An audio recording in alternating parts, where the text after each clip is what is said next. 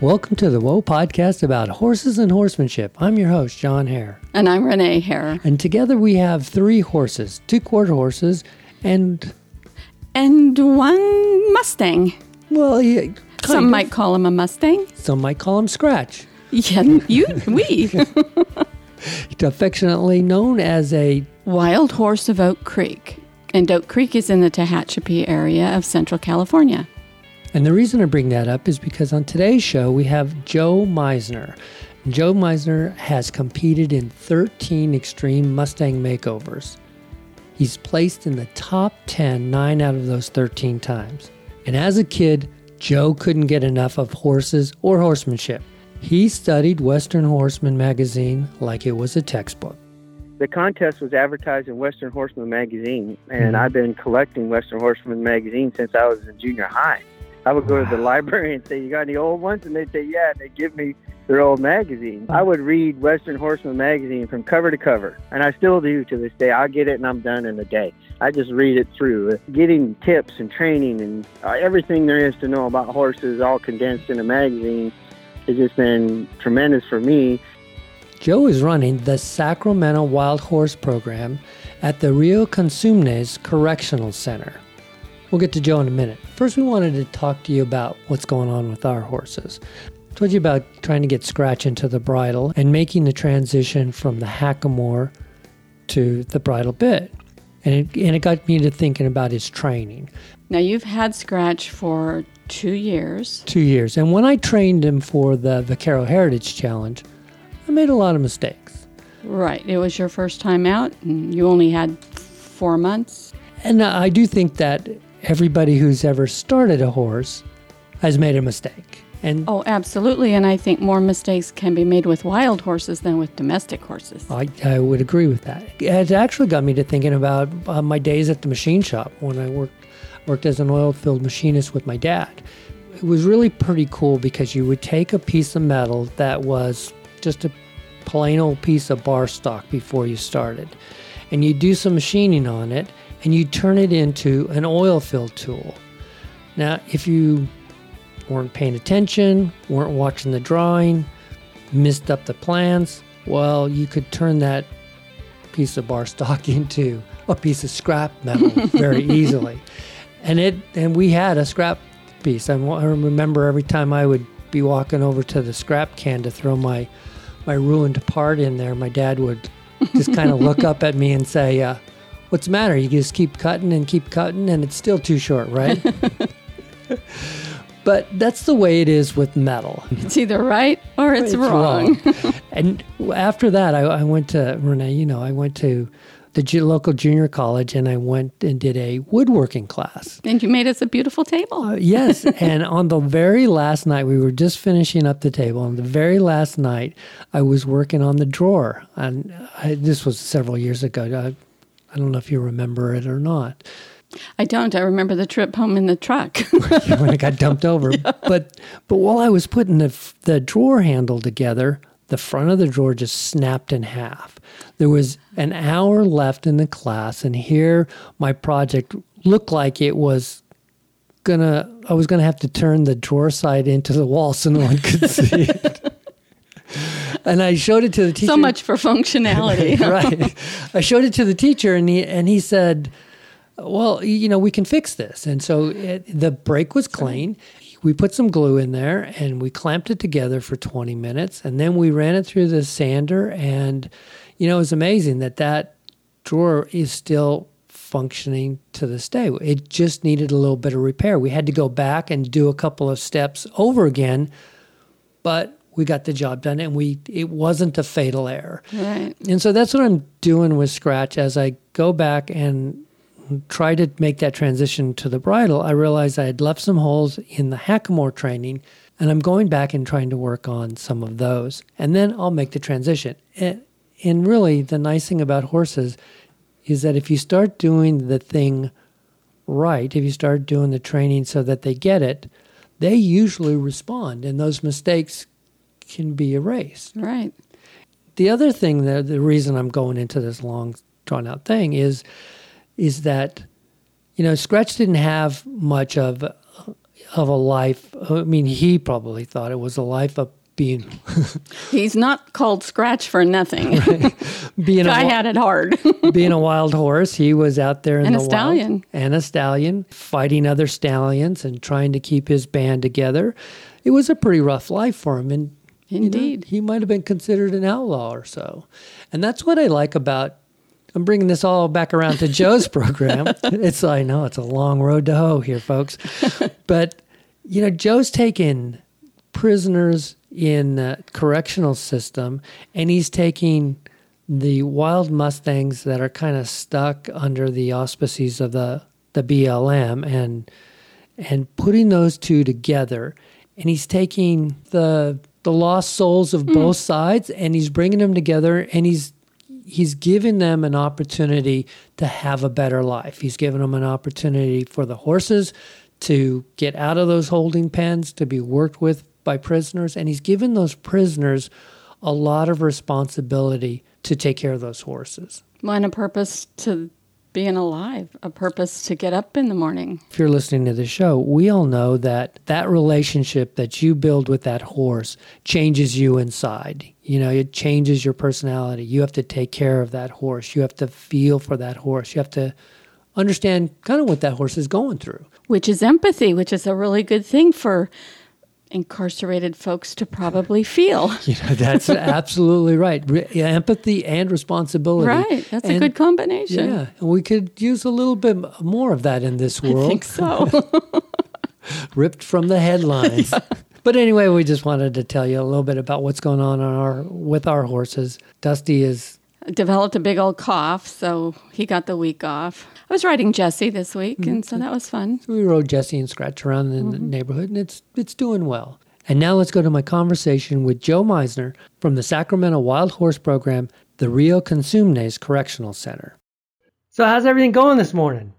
It's uh, business as usual. I got uh, 11 inmates out here. Just got done feeding and watering, and they're start and cleaning the corrals, and they're starting to get halters on their horses and grooming and saddling and tacking up and getting ready to start their day. Oh, that sounds awesome.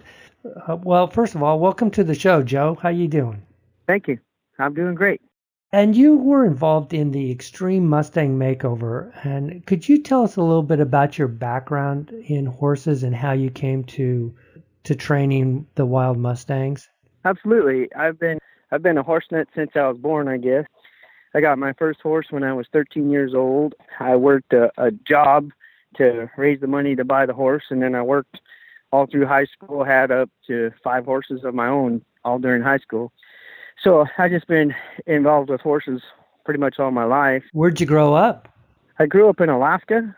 Oh wow. I grew up on the Kenai Peninsula in Alaska. I used to take my dad and his friends and my brother moose hunting horseback. So that was something that I just kind of moved into. I had my own horse, couple horses, and then I get a couple more and take them into the back country and we go hunting. How was it keeping horses in Alaska?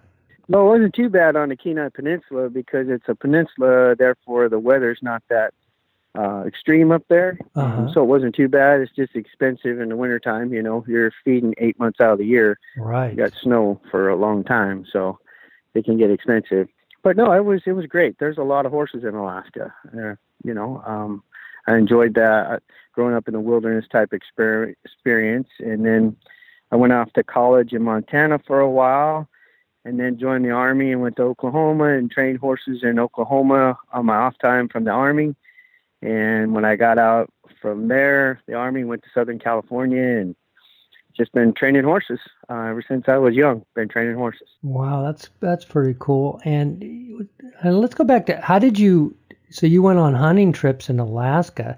How did you pick up Mhm. the the knowledge to you know pack horses back in the backcountry of Alaska? Was there? Well, it was it wasn't like a professional outfitter. It was Uh-huh. just more the saddles and the pack saddles, and we just kind of did it. You know, Uh-huh. just did what we could and and made it work. It was kind of on the job training, as it were. On the job training, absolutely. I pretty much all my life horse training has been on the job training, and it still is. It, you never stop learning. You always learn something new. Horses teach you so much about yourself, about them. It's a never-ending process. Is my opinion. What were some of those? I mean, some of those trips had to be either a little harrowing or a little bit comical. we actually we would go out for mostly long weekends. We weren't gone for any time length more than two days at a time. But it was very interesting to take people back into the backcountry that particularly didn't ride horses very often, and then the horses themselves have such unique personalities. I used to have a little pony that we'd use for a pack saddle, and we would leave him loose because he walked so slow, and then we'd have to stop and call for him, and he would come running down the trail whinnying like, "Where'd everybody go?" so that would be one thing that was kind of comical, and or he would lay down with the pack saddle on, and then not get up, so we'd have to turn around and ride back and find him laid down like a turtle upside down. have to help him up. And what were you what were you hunting? Moose? Yeah, moose. Yeah, big game moose. And how did how did the horses handle that? Well, we never really we never really got one horseback hunting. We always ended up usually staying in a camp and staying there and and uh getting one that way. But uh, uh-huh. mostly just spent a lot of time just packing around and looking because you know there's moose, but it's it's just like any other place when it's hunting season, they become real scarce. Yeah. So and you know, Alaska has restrictions on how big a size of bull you can shoot, so it has to be very, very large animal. And if the horse, if the you can see moose all day long, but not the size that you can actually harvest. So that's what you have to look at. And did you continue your your outdoor adventure life in Montana? Did you do any hunting there? No, we did. I did a little bit of elk hunting with a friend that owned a big ranch there, but it wasn't horseback. Mostly, as at the time when when I was college age, I was interested in becoming a fish and wildlife protection officer, and oh, I wanted to do wow. that horseback. So that was my design going into the army to become a police officer in the army to get out to go fishing game protection. But oh. the army had different plans for me. um, and they I ended up becoming a field artillery land surveyor, which is uh, engineering background. Then uh, when I got out of the army, I've been um, well, I'm not retired, but I've been surveying land surveying for the public for 20 plus years. Uh, as uh, on the same time working and training horses at the same time. So oh, very cool. Yeah you know, you've always had this kind of common thread of horsemanship through your life. Oh yeah. When you competed in your first Extreme Mustang Makeover, what made you decide to to even enter that contest? Well, it was really interesting you said because the contest was advertised in Western Horseman magazine, and mm-hmm. I've been collecting Western Horseman magazine since I was in junior high. I would go wow. to the library and say, "You got any old ones?" And they'd say, "Yeah." And they'd give me their old magazines. So oh, wow. I would read Western Horseman magazine from cover to cover, and I still do to this day. I'll get it and I'm done in a day. I just read it through. So getting tips and training and uh, everything there is to know about horses all condensed in a magazine has just been tremendous for me. But that competition came up, and as a horse trainer, prior to that competition, I had the opportunity to start a couple of wild Mustangs that people had adopted from the BLM uh, holding facilities. Oh. I actually did a presentation at my church called the Gospel Round Pen, where I would take a wild horse and in two hours I'd be riding it. Oh. And so when the competition came up, it was like a wild horse and you could win money. Let me give this a shot.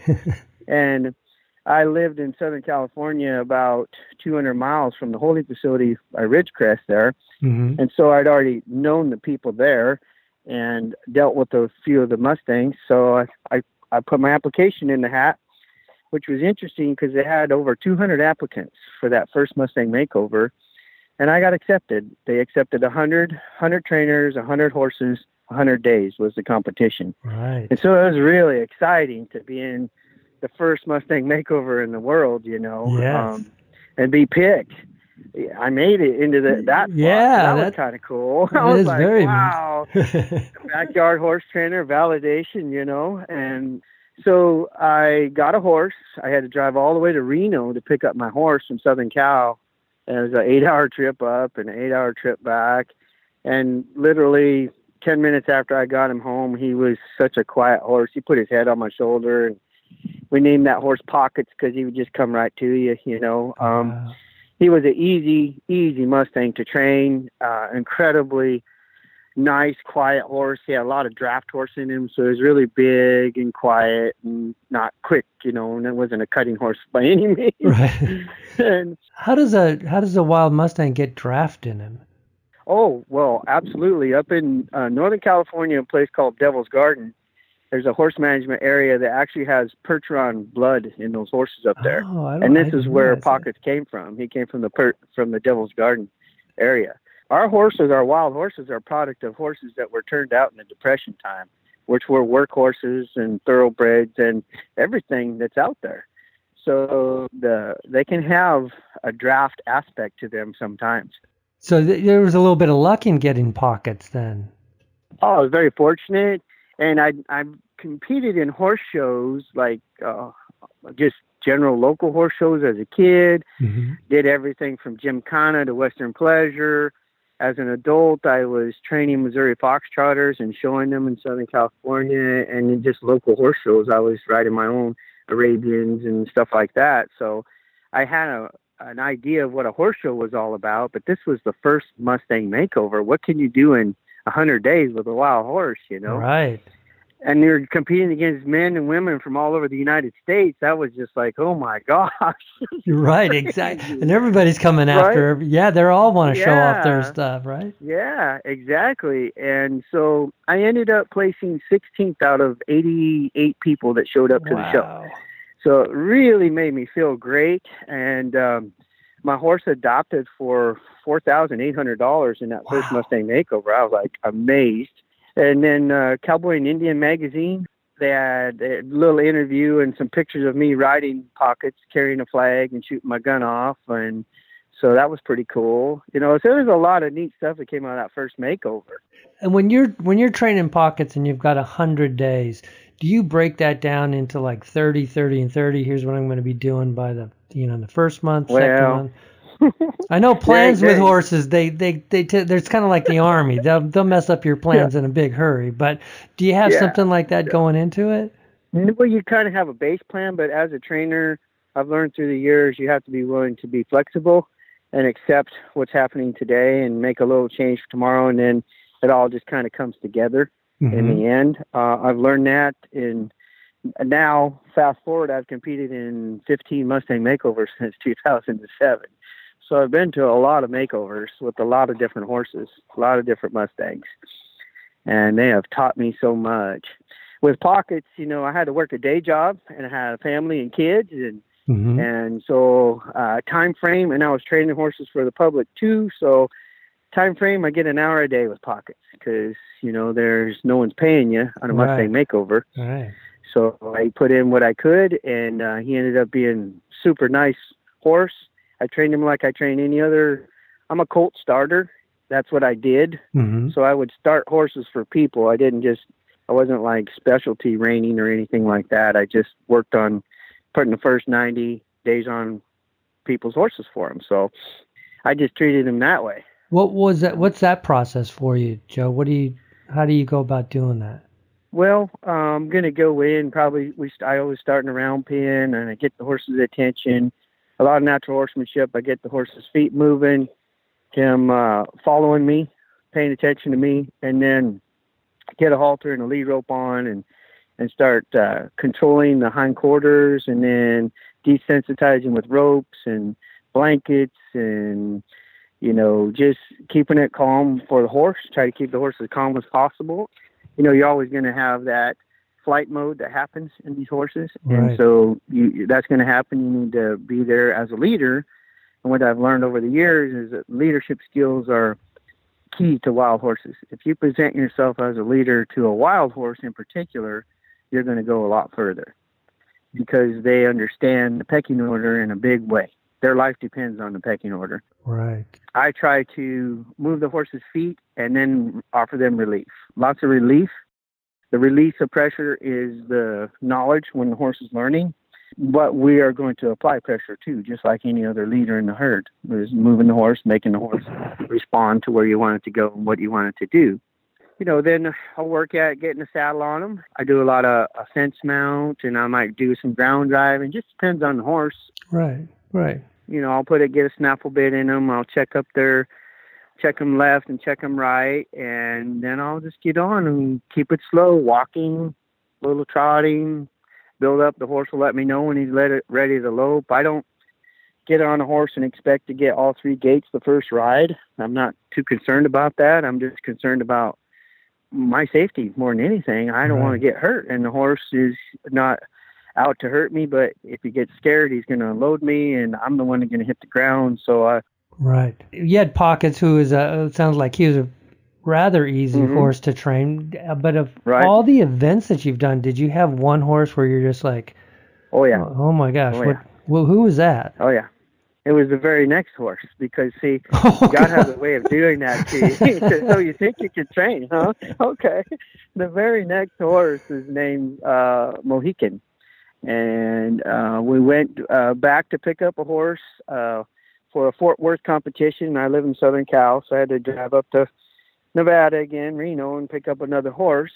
When I went to pick up horses, they run them down a chute, and then they put them in the chute and into your trailer well, the first horse that ran down the chute turned around, ran back, and ran right in the fence and snapped his neck. And I was oh. like, oh my gosh. Jeez. Right. And so they, they just run another horse out there. Here's your horse. So they ran another horse out. And I thought, okay, well, maybe God didn't want me to have that one. This one would be good. I got him home. He was the most stallion like Mustang I've ever worked in my life. He was a beautiful specimen of a horse, just gorgeous. But he uh, definitely was. Uh, so you think you're tough, huh? And he oh. charged me, got me in the chest with his teeth. He jumped through the fence trying to get at me. I rode, didn't ride him for 60 days. For wow. 60 of my 90 days, I couldn't ride him. I was too afraid to. I'll just say it right there. Yeah. Now I started working him in a small, small round pen. We started trotting and I tried to get him to lope, and he said absolutely not. Reared up in the air and pinned me to the ground, and so I took him to Fort Worth literally with about 30 rides on him. I took him in a competition, and then and that competition they allowed us to compete in three levels: expert, intermediate, and beginner, based on your horse. So mm-hmm. I put the horse in the intermediate level and I competed against other people at that level, and he ended up in the top ten. I had to do a what? freestyle. I'm not kidding you. He ended up making the top ten through all the preliminaries, and I actually rode him carrying a flag, jumping a barrel in my freestyle finals, and he wow. ended up eighth place. Yeah. Wow! But I wouldn't want to go in the stall with him even you got to be real careful with him, you know but it's it's amazing what they do. And it sounds to me like yeah. you went through this whole hundred days, and well, you built a, a, certain level of trust. You you really mm-hmm. weren't able to make a make that significant change yet. That was just probably going to come with time, right. and and and you can't, like you said, you just can't worry about that hundred days. Yeah, this. Yeah, you you show the horse for where he's at. That's all you can do. And in a Mustang makeover, all you're doing is is starting the horse. You know, you're putting a basic foundation, and you're trying to pass that off to the next person. That the basic foundation is there. Right. The horse doesn't have any anything that's super solid just yet. You know, and there's some horses that'll pick it up faster and, and be really good, and then there's other horses that if they were given another hundred days, you wouldn't even know they were wild. You know what I'm saying? Right. It really depends on the horse and what you're investing in there. And if you're looking, what I've learned over the years, if you're looking to have a horse fit in a certain box, it isn't going to happen. You have to train that horse, each individual horse, individually for what its strengths are, right. and deal with its weaknesses because it has them just like humans. Not that horses are humans, but but they're individuals, right? Yeah, they're individuals. That's the biggest part. And some horses will be reiners, some won't. But what does the general public need? And I've learned that over the years too. What's the whole purpose of a Mustang makeover? It's to train the horse to get it adopted to the general public. It's right. not to win a national championship in reining. Exactly. You know, yeah, that looks great in the freestyle, and you might win. But the bottom line is, is that someone adopts this horse and has has a wonderful horse. Right. You know, and keeps it and, and doesn't return it. Yes, and now you're doing something interesting right now with the uh, Sacramento Sheriff's Department and the BLM, and you're at Mhm. the uh, Rio Cosumnes Correctional Center, and you're you've got a wild ha- a wild horse program going on up there. Can you tell us a little bit about that? Sure, absolutely. In uh, 2014, or actually 2013, 2012, the sheriff's department made a um, agreement with the Bureau of Land Management to start a wild horse training program, just like the other five prison programs in the United States.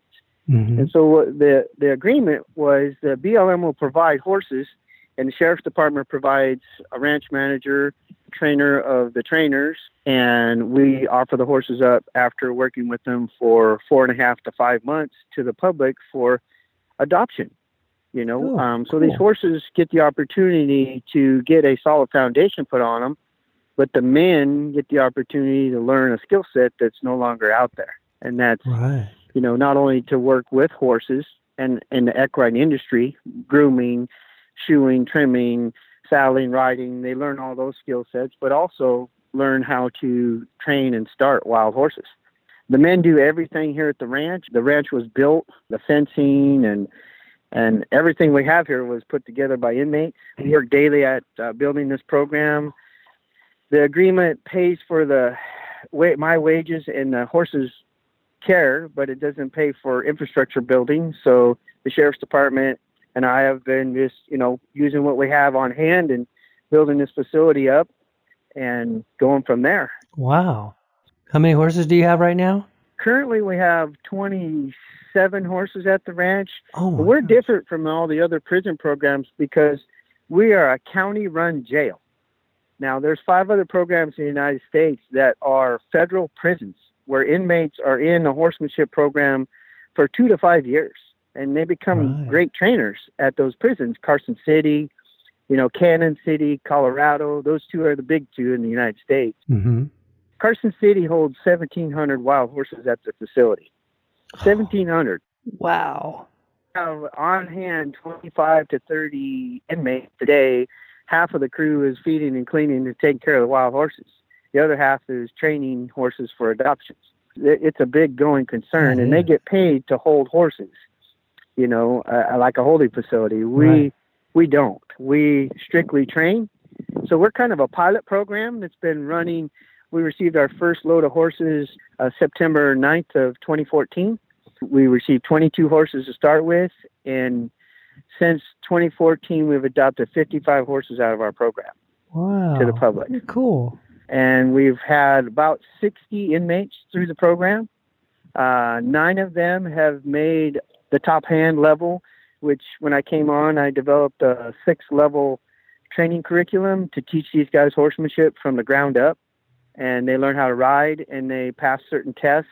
Once they get to level six, they could take a wild horse and in 90 days train it for the general public without any instruction from me. So they they are on hands every day, learning how to work with these wild horses.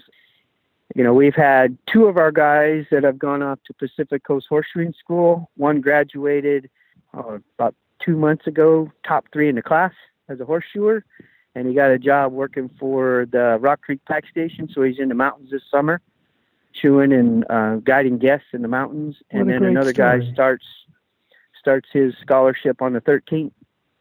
I've also had guys that have completed level six. My first level six guy, two and a half years ago, and he got out two and a half years ago. He works as a landscaper and he also works in restaurant business Mhm. and trains horses on the side. One guy is a truck driver now. Another guy works for the Carpenters Union, but they're employable because we teach them how to follow instructions. If you don't follow instructions, that wild horse will eat your lunch. Right.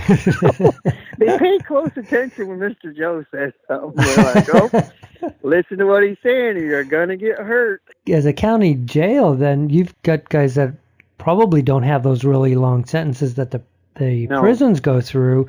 Right. Do your prisoners have to qualify to get into that horse program? They sure do. They have to be going through some type of programming, hmm drug and alcohol classes, anger management.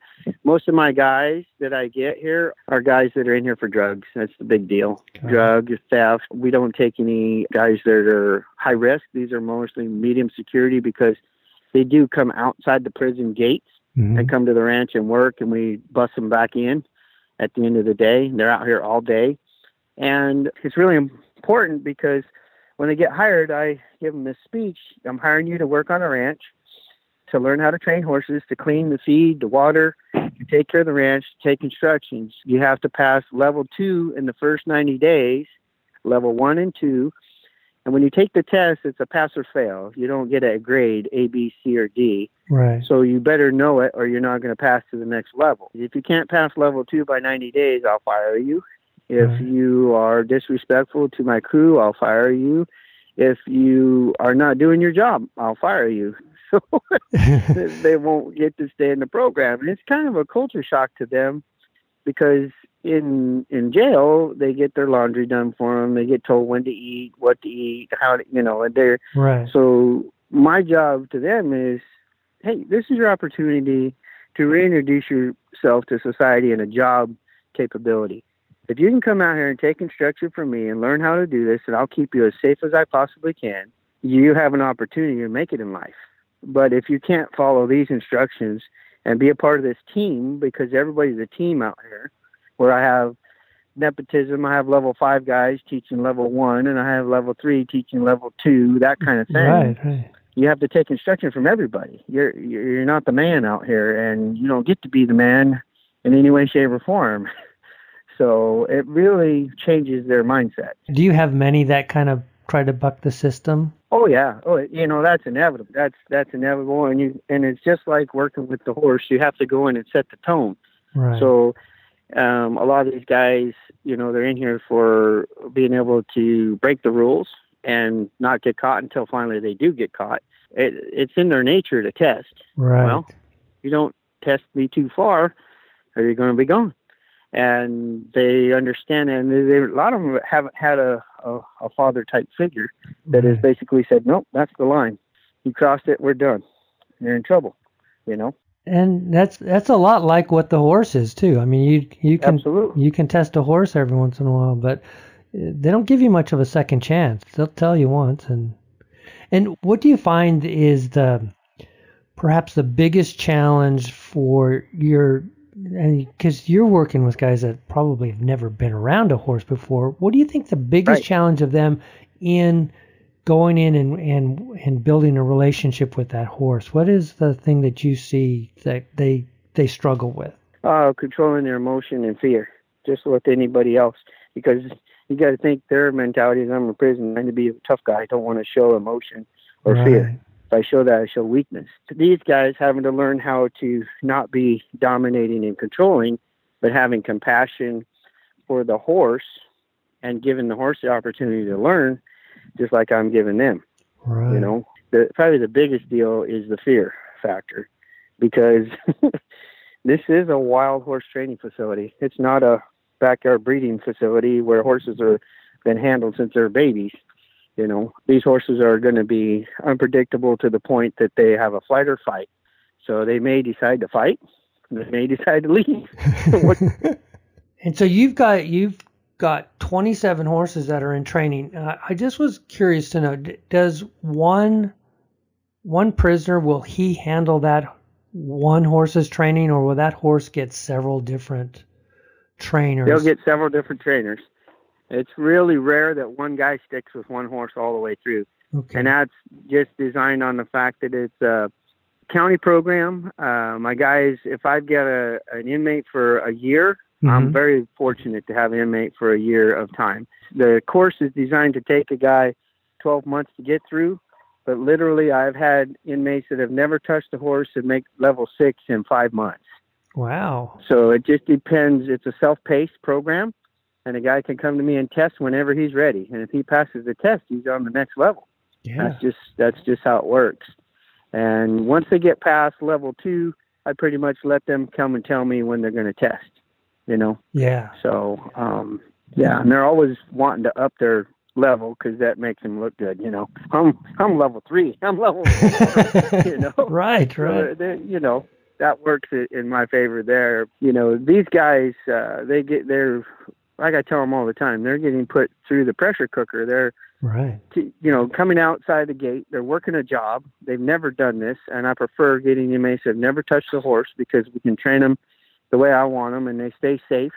I don't have to reinvent the wheel with them. Right. They learn because they they respect what they see and how how it's done. Because I show a lot of these guys what to do and how to do it, and we have some classroom time, so they get the opportunity to learn at their rate, which is you know it's not like being in a classroom where you're going to take a test on Friday. If you don't pass, you're out. Right. You know.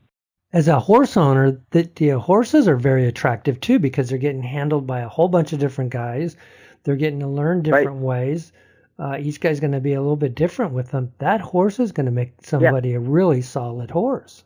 Right. They get pretty quiet. The Mustangs get really quiet. They get to where they're trusting. The guys all are have the same basic knowledge of what I'm teaching them of how to handle the horse. But Mhm. like you said, each one does things just a little bit differently, somewhat. But I don't let them reinvent their own way of doing it in any way, shape, or form. In fact, I'll squash them pretty fast and Right. say, Yeah. you know, it has to be done this way. And but the thing is, is they get to see that the horses respond to the training the way I'm presenting it. And then when they do it, and then the horse responds, then it solidifies in their brain that's the way you do it because the horse responds. Right. So, and then the horse says that's the way you listen because that's the way I was taught. So then when. I hand it to another guy, they're like, if you don't do it the way that other guy did, I'm not listening. I'm not you." paying So then- attention. exactly. So like they tell me all the time, wow, I realize that Cheyenne is not the same as Rusty is. Right. Wow. Well, yeah, you're not the same as the guy next to you either, are you? Yeah. The light bulbs go off a lot. Now, if somebody is interested in one of these horses, can they just come up there anytime, or do you have special adoption days, or? Yeah, we have special adoption days. We just got done going to Cal Expo in Sacramento for the second year. Mm-hmm. We adopted uh, five horses at this Cal Expo. Two of them went for twenty five hundred. Wow. And then last year at Cal Expo, we had a horse go for four thousand one hundred at Cal Expo last oh my year. gosh! So- great job. So our next adoption, we have an annual adoption at the prison, and we have an adoption coming up October 14th here at Rio Cosumnes Correctional Center in Elk Grove, California. Mm-hmm. And the general public will be able to look us up at a website that we've developed called friendsofr3c.com. And it's just all one word, friendsofr3c.com Great. because our brand is the R with the number three underneath and the letter C on the right of the R, because it's Rio Cosumnes Correctional Center, three Right. C's. Good. I'll make sure that's in the show notes so everybody can, can Yeah. get a hold of that. Yeah. You know, if somebody is looking to adopt a, a, a wild Mustang, one of the ones that have been trained from your organization, Mm-hmm. what's one of the most important things that they need to know about that horse? They need to know that they need to continue working with the animal. The animal has had extensive work in the mindset that we work our horses from seven, eight, let's see, nine o'clock in the morning till two o'clock in the afternoon. They've got time on them. The odometers tickety tickety tick. But still, 90 to 120 days ago, that horse was wild, wild horse, untouched. So you need to continue the training. You can't take it home and let it set for two weeks and then think, oh, I can just go ride that thing. That's when you're going to get hurt. The horse requires that you be a leader, not its best friend. You know, yes, you need to have compassion and care for your animal, but you cannot treat it like a dog and pet, pet, pet all the time because the Mustang will not respect you Right. if you don't move its feet and put yourself in a leadership position. In fact, he'll own you. He'll say, I own you. Do what I tell you to do. That's what you, you need to keep the leadership going, and you need to keep uh, continuing to grow that horse's knowledge and giving it a job, something to do. If you don't, you're going to end up with the with the problem. That you sounds know. great. And we've had a couple horses return from people that have adopted in the past year or so, and Mhm. they end up in that situation. We take them right back. Thank you. Thanks for uh, donating your money to the Wild Horse Program, the National Wild Horse and Burro Program, because all the money of the sale of the horses goes to the BLM, Oh, great. so it doesn't come back to our program. hmm Thank you for donating. We'll take the horse back. We'll put another three, four months and offer it up for another owner, and it'll have another it, you know, then the horse basically goes back to school and becomes even better Right. and better and better. Yeah. And so what happens when I get a horse back, I just turn it over to a level two guy and say, here, see what you can do with this. And that's proof that if you continue your leadership, the horse has no problems. It's like he's bucking people off. I don't know how. Well, you don't know what the people know or what they're doing. Yeah. See, And it's it sounds like a great program for for not only the prisoners but the horses. I'm sure those uh, prisoners are getting you know a lot of good out of that because building a relationship with a live animal like particularly a horse is just such a Right. life changing experience. And well, it's changed their life. It's changed my life. So yeah, it's changed me dramatically. Mhm. Mustangs have definitely changed it. And it's uh, nonverbal communication. You know, You're right. um, you have to be able to read that horse's body language. You have to continually be the leader to know where your feet are so you don't get hurt. And you have to continually be aware of what that horse is seeing and thinking and reacting to. And then how do you counteract or how do you set it up so the horse is learning? That is, I like to tell people, is like flying an airplane. There's so many you know, uh, instruments and switches and checks and balances, and you know, you don't want to crash and burn. Right, don't want to. So you need to continually monitor everything that you're doing. So that requires a bit of um, focus, right? You can't be up there and be thinking about, oh, I wonder what's for lunch. Well, Right, You're going to eat right. dirt. That's what's for lunch. And so it raises your horsemanship level Yes. to a level that it kind of forces you into the leadership role. If you can't do it, you will come off and the horse will not be trained properly. yes, you have to be focused and relax on the back of that horse because you can Absolutely. if you're focused and tense, the horse will feel that. If you're relaxed and but not paying attention, the horse will know that too. Right. You should see these guys because I brought um, 11 saddle horses to the program to teach horsemanship. hmm And so, because they don't know how to ride, they actually start on a barrel that has a horse head on it, and its name is Buttermilk. They actually learn how to saddle, mount, and dismount on that. And I had a guy get butts off that because he forgot to cinch his saddle, and he climbed up and went the other side to put his foot in, and whap, he goes off the side of a barrel. So that's you see how they start learning that attention to detail, every little detail is going to keep you safe. Right. And slow is fast is our big motto out here. Slow is fast. And then I like to instill into them live clean, ride wild. You know, what they're doing has a significant impact on society because first of all, they're incarcerated, they're a drain on society. We have horses that are rounded up in holding facilities that are draining the, our budget because they're unadoptable. right. Okay, so now you're taking a guy that everybody says, we'll give up on you, you're in jail. We're going to take a horse that we give up on you because no one can train you, and you Mhm. put them together, and now people want them horses, and now you leave this program and get out of jail, you're trainable. You're you could do any job that anybody would ask you to do because you can follow instructions if you see the value in it. See, and now you're a part of a productive part of society, and that animal becomes a productive part of our history and heritage going forward. Because what happens is a person adopts it and goes, "Man, did you see my Mustang?" And everybody's like, "Really? There are wild horses in America?"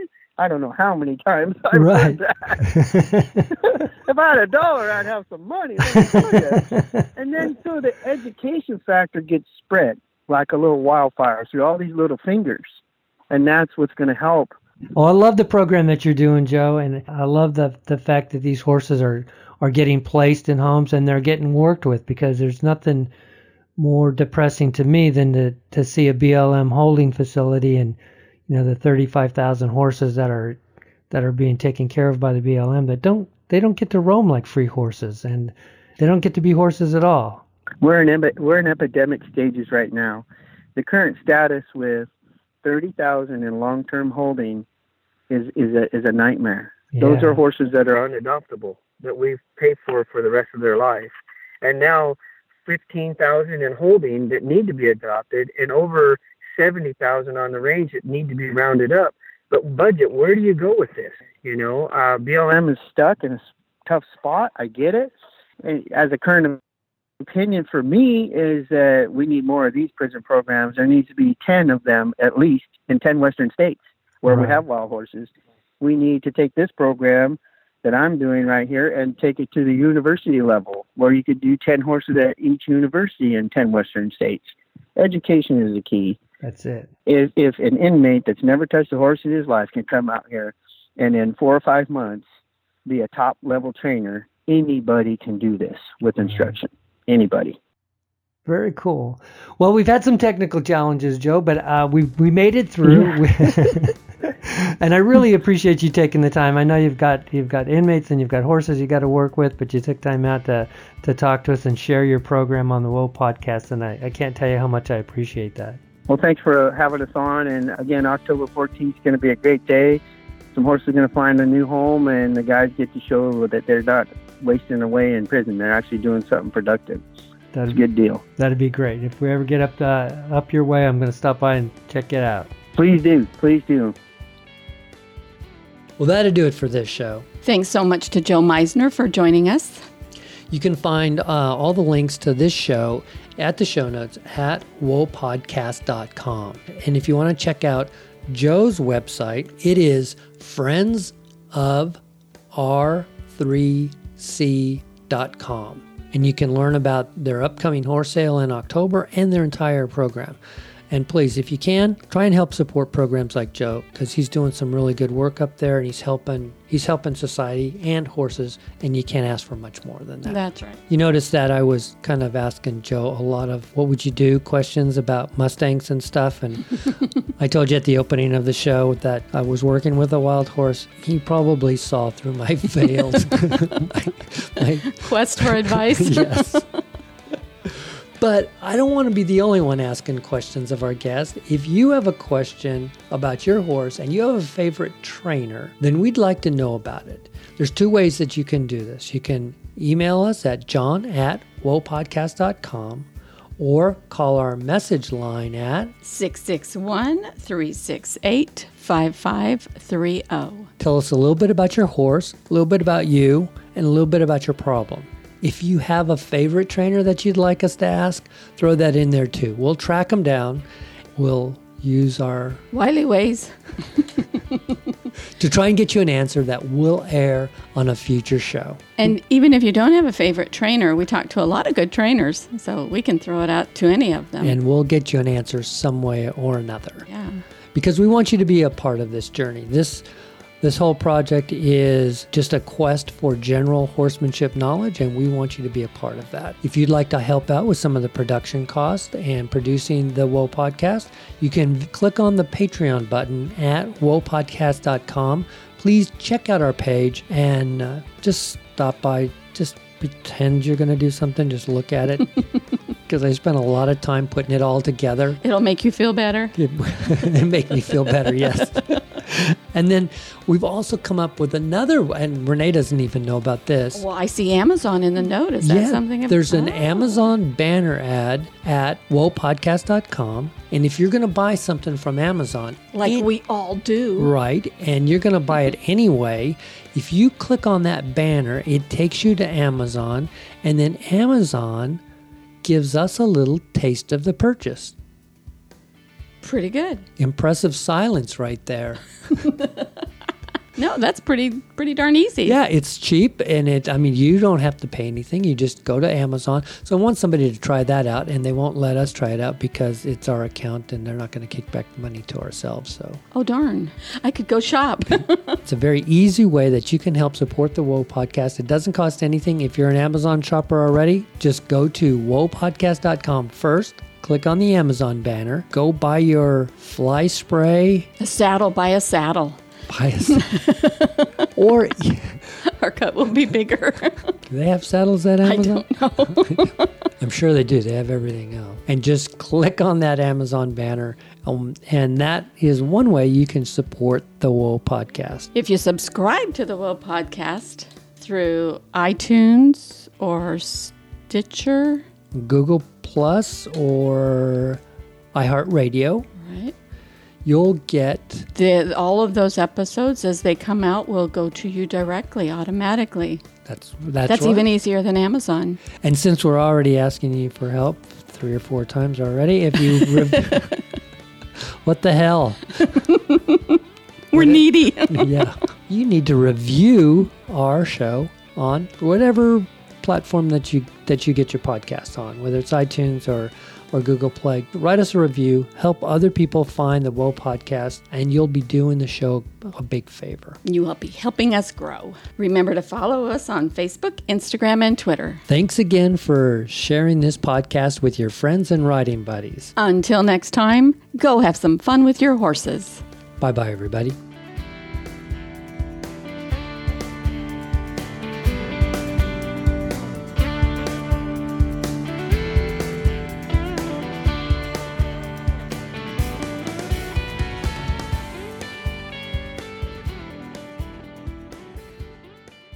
Joe's running Sacramento Sheriff's Department. Joe, that's a lot of S's.